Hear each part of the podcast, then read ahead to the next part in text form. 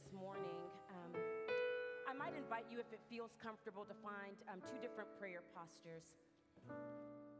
If your body will allow, that you might just have your hands open. Or if it feels right, to place your hands upon your heart.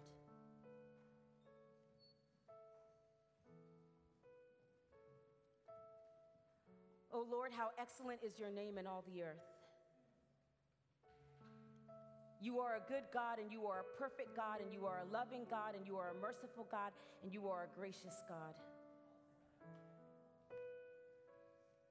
You are a God who breathes into us grace and love that we might reflect your image. And God, because all that you know how to do is good, you are also a trustworthy God. Lord, sometimes we come into this place, we come having had weeks where we've been disappointed. Disappointed by the people we work with. Sometimes, God, disappointed by the people who say that they love us and you're supposed to show up for us. And God, when we get still and we're honest with ourselves, there are moments when we have disappointed ourselves. And so it can become so difficult to figure out where we need to place our anchors. It can become so difficult to know whose hand we can hold and not falter. God, sometimes it becomes so difficult to know who we can open up our hearts to. But we have just sung as those who believe that we can build our very lives on your love because it is a firm foundation. We have just sung like those who believe that we can put our trust in you because you are a God who is unwavering and you cannot be shaken. So, Lord, might you receive this courageous act of our worship with our hands open or our hands on our hearts as a gesture that this day, oh God, we are leaning in. Believing that the things right now that we are whispering to you that maybe we feel like we cannot trust to whisper to anyone on this earth. That, Lord, you hear us and that you will act on our behalf. God, I realize this is a very simple prayer.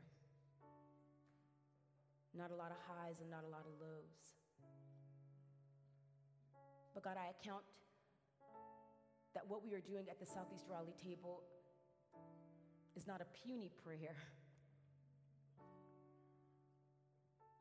because it is one where we we speak of our trust in you. So, Lord, would you meet us in this place? Would you remind us that you are God who is with us and that your witness cannot be compromised?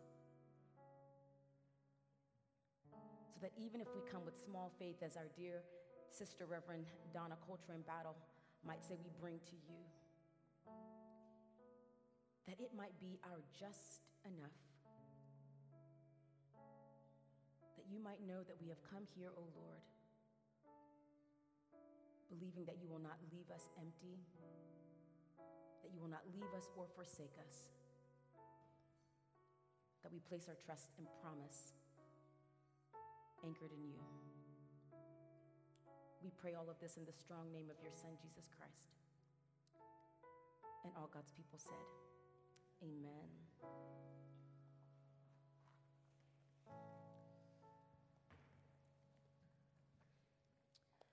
So, over the course of the last um, two weeks, uh, we have leaned into the stories of um, those who are surrounding the birth narrative of Jesus.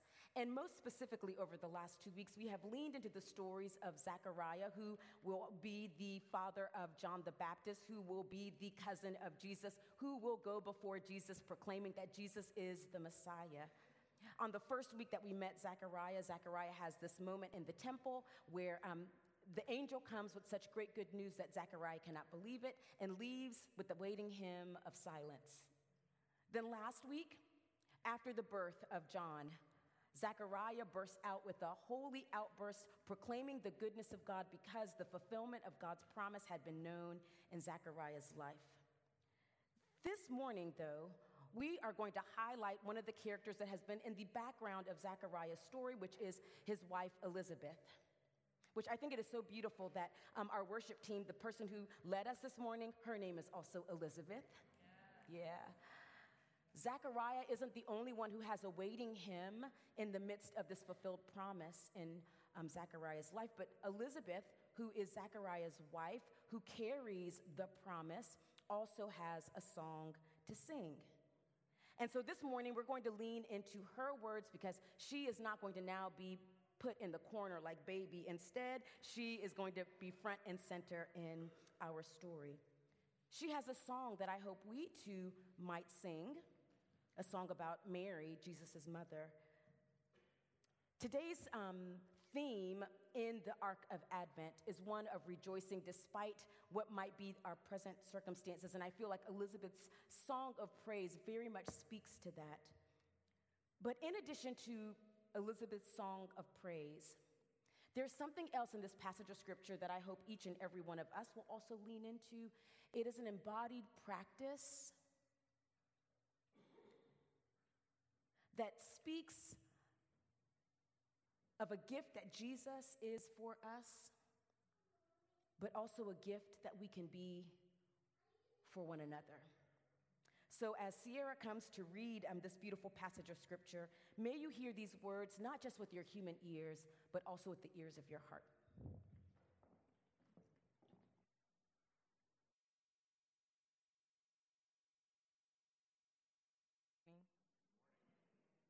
The scripture lesson is from Luke chapter 1, verses 39 through 45.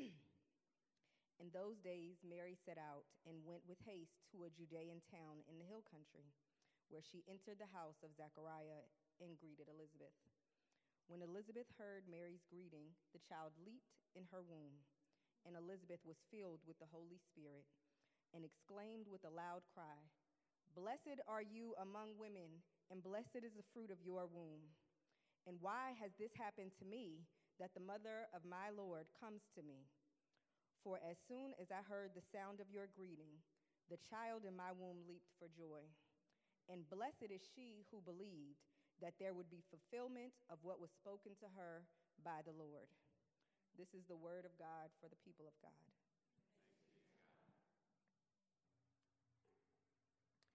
And after all of this that Sierra has so beautifully read, Mary also sings a song of praise, and then it says to us in Scripture that Mary stayed with Elizabeth for three months. Mary stayed with Elizabeth for three months. Let me tell you what I love as an extrovert. I love a head nod and a point. Listen, I can be in a crowded room or I can be out and about, but if someone gives me, I'm like, okay, you see me. If you add a okay or okay, Lisa, and in the year of our Lord 2020 on Instagram, I got the greatest virtual head nod and also point. When my dear friend Michelle LaVaughn Robinson Obama had a post on Instagram and I slid up under the comments and offered up my profundity and Michelle Obama wherever she was liked my comments because Mishi and I are that close. I could hear her wherever she was saying, I see you, Lisa Yebuah. We cannot deny that there is power in acknowledgement. We cannot deny that there is power in recognition. We cannot deny whenever we walk into a space or a room and we feel as though we are seen and we are not invisible. We cannot deny that there is something really powerful about that. And that's the crux of this particular passage of scripture. in Luke's gospel. It's known as the visitation when Mary goes to be with Elizabeth. And it says that when Mary comes into Elizabeth and Zachariah's home, and when Elizabeth hears Mary's greeting, literally, hey, hey, Elizabeth, that in utero, John the Baptist gives a point and a head nod.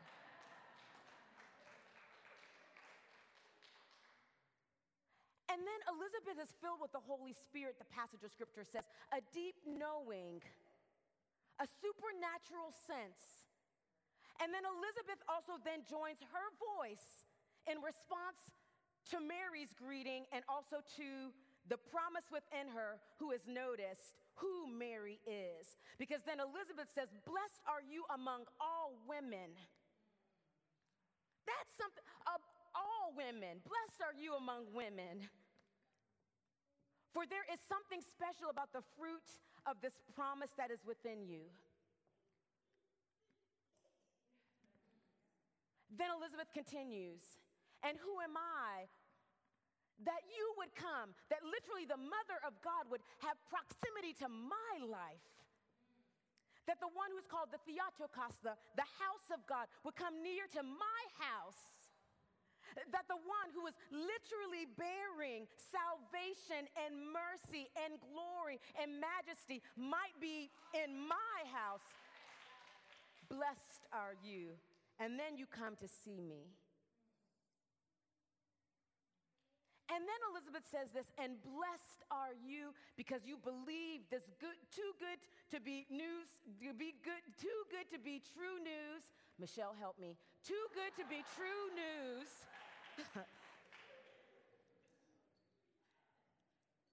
that you, Mary, who see yourself in low estate, might have such an encounter with the divine that for generations you would be known as the mother of God.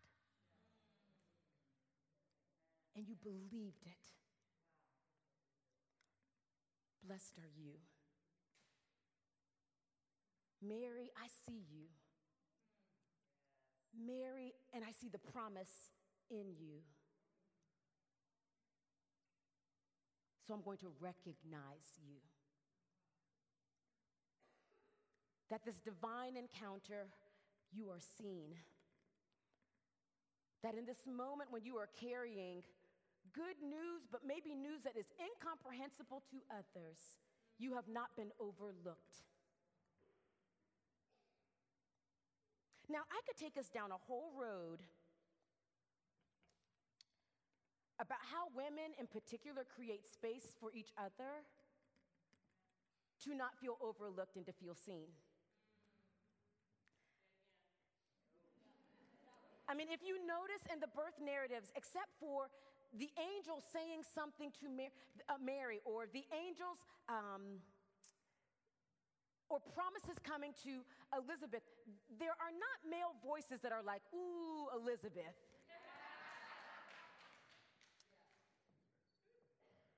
or for Mary, oh my gosh, Mary, eh, beyond the voices of the angels. But one of the things about Luke's gospel is that Luke oftentimes centers and highlights the very individuals that the empire did not center or highlight. Even Elizabeth's barrenness was considered her fault.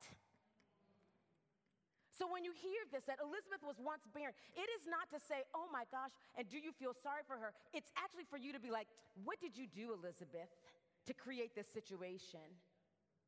Nobody was looking at Zachariah, but we know. I mean, you could look at Zachariah. You're like, Zach. It's not to take away from the difficulty of the moment, it's just simply to say to place all of that. And here it is that these two women have an encounter where there's power in this acknowledgement and this recognition that something didn't just happen to them. Oh, these women got, you know, impregnated. Something has happened to them, but that they also get to be active agents where they get to say, I see the divine, the fulfillment of promise that is happening through you. Maybe um, their acknowledgement of one another is this beautiful hint to the ways in which their sons are going to take up residence in the world, but actually their mothers show them what the sons are going to do. Because John the Baptist is going to say, That one, that one who has come after me actually is the one who is before me. I am not worthy even to untie his sandals. His mama might have told him a little something about recognizing somebody. And Mary, who is literally holding on to the one who is the Son of God and the Son of Man, who's going to give birth to a child who is in a stable that John's going to recognize just because he was born in a manger doesn't mean this one cannot also take up residence within you. That the one that was in Mary was going to also say, Look at these folks. Maybe the empire doesn't center them in their bodies and who they are because of their brokenness, or because of what they've done, or because people say that you're in or you're out.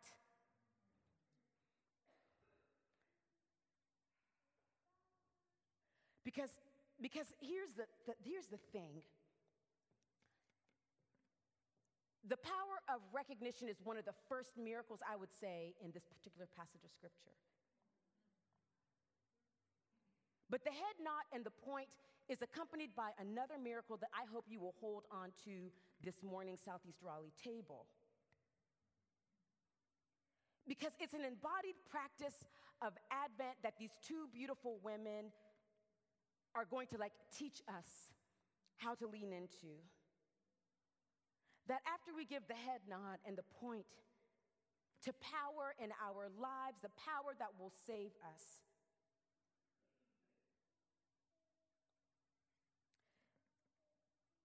These two women also give us the Advent practice of waiting with one another. There is also a miracle of Mary waiting with Elizabeth and Elizabeth waiting with Mary. These two women find themselves in exceptional situations. That, that's going to be the nice term. In exceptional situations. Elizabeth is of age, and yet now she is pregnant. Mary has been told by an angel, by the way, the Messiah of the world, going to come through you, Mary. Mary, did you know you know? And in these exceptional situations, the embodied practice that we get in the midst of these waiting hymns that they sing is that they see each other, but they also wait with each other. At a time in their lives, as one scholar would say, they are carrying unbearable news, incomprehensible news. They chose to be physically with each other.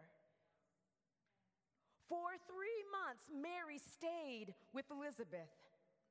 And while we have no details about what happened when they were with each other, here's what I know, friends. As a person who has waited with someone who is about to die, as a person who has waited for folks to get the phone call, it's one thing to wait by yourself, it's another thing to get to wait with somebody.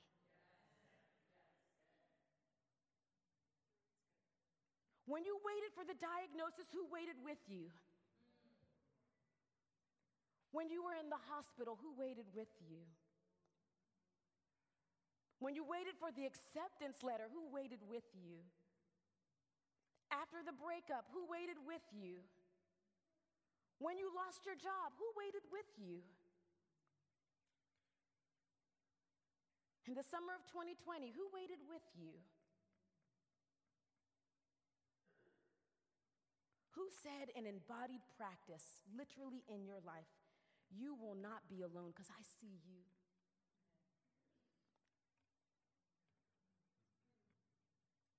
And I'm not just going to do a head nod and a point, and you're not going to just come and head nod and point, and then we go our separate ways. But I'm going to come because I see something in you. I'm also going to be with you.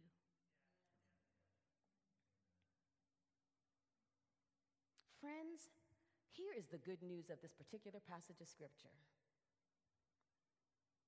And I had never recognized these words until preparing for this Sunday,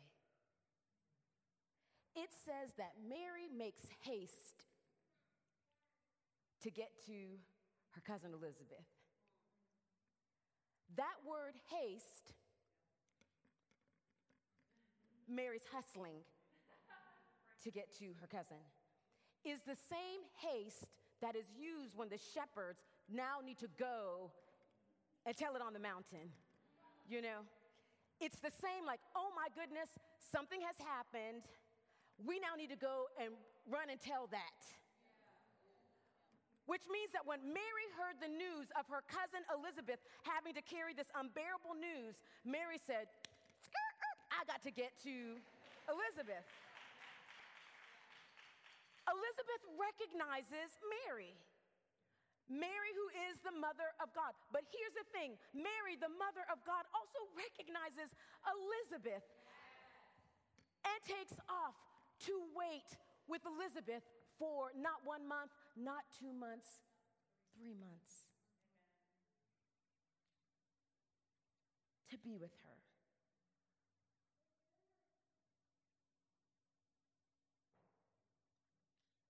Like mother, like son of God, Son of Man, Emmanuel, God who is with us. Mary was really good at that. Elizabeth was really good at that. But you know what I also believe? We who bear the image of God, who look like the Son of God and the Son of Man, probably have in our lifetime had someone who waited with us. But also in your lifetime, you probably have waited with somebody else. That in this Advent season, when we're singing all these songs and we're trying to come up with all this holiday cheer, there are people around us who cannot bear to wait alone. They have no song to sing, they have no words to belt out. They're tired of trying to drum it up. And I don't know if I am looking at someone right now in this space who needs to make haste. And make one of your Advent practices you actually waiting with someone. Or maybe this morning you recognize I have no song to sing, I cannot drum up cheer. I fail to find the words. I want to believe that there is someone in this space who will sing awaiting him for you. Maybe when we wait with each other, like Langston Hughes once said in Passing Love, because you are to me a song. Sometimes when we wait with others, we are the song.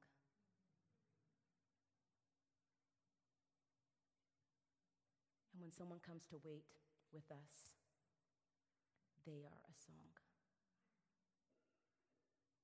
May it be so. Recognize and as we wait, let us pray.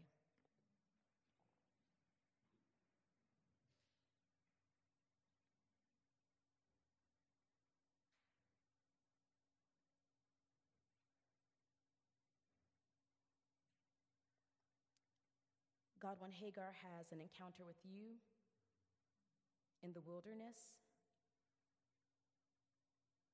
feeling as though she's at the point of death, in the midst of dire circumstances, you, O oh God, give her the head nod and the point, and you recognize her. And for that, Hagar calls you the God who sees.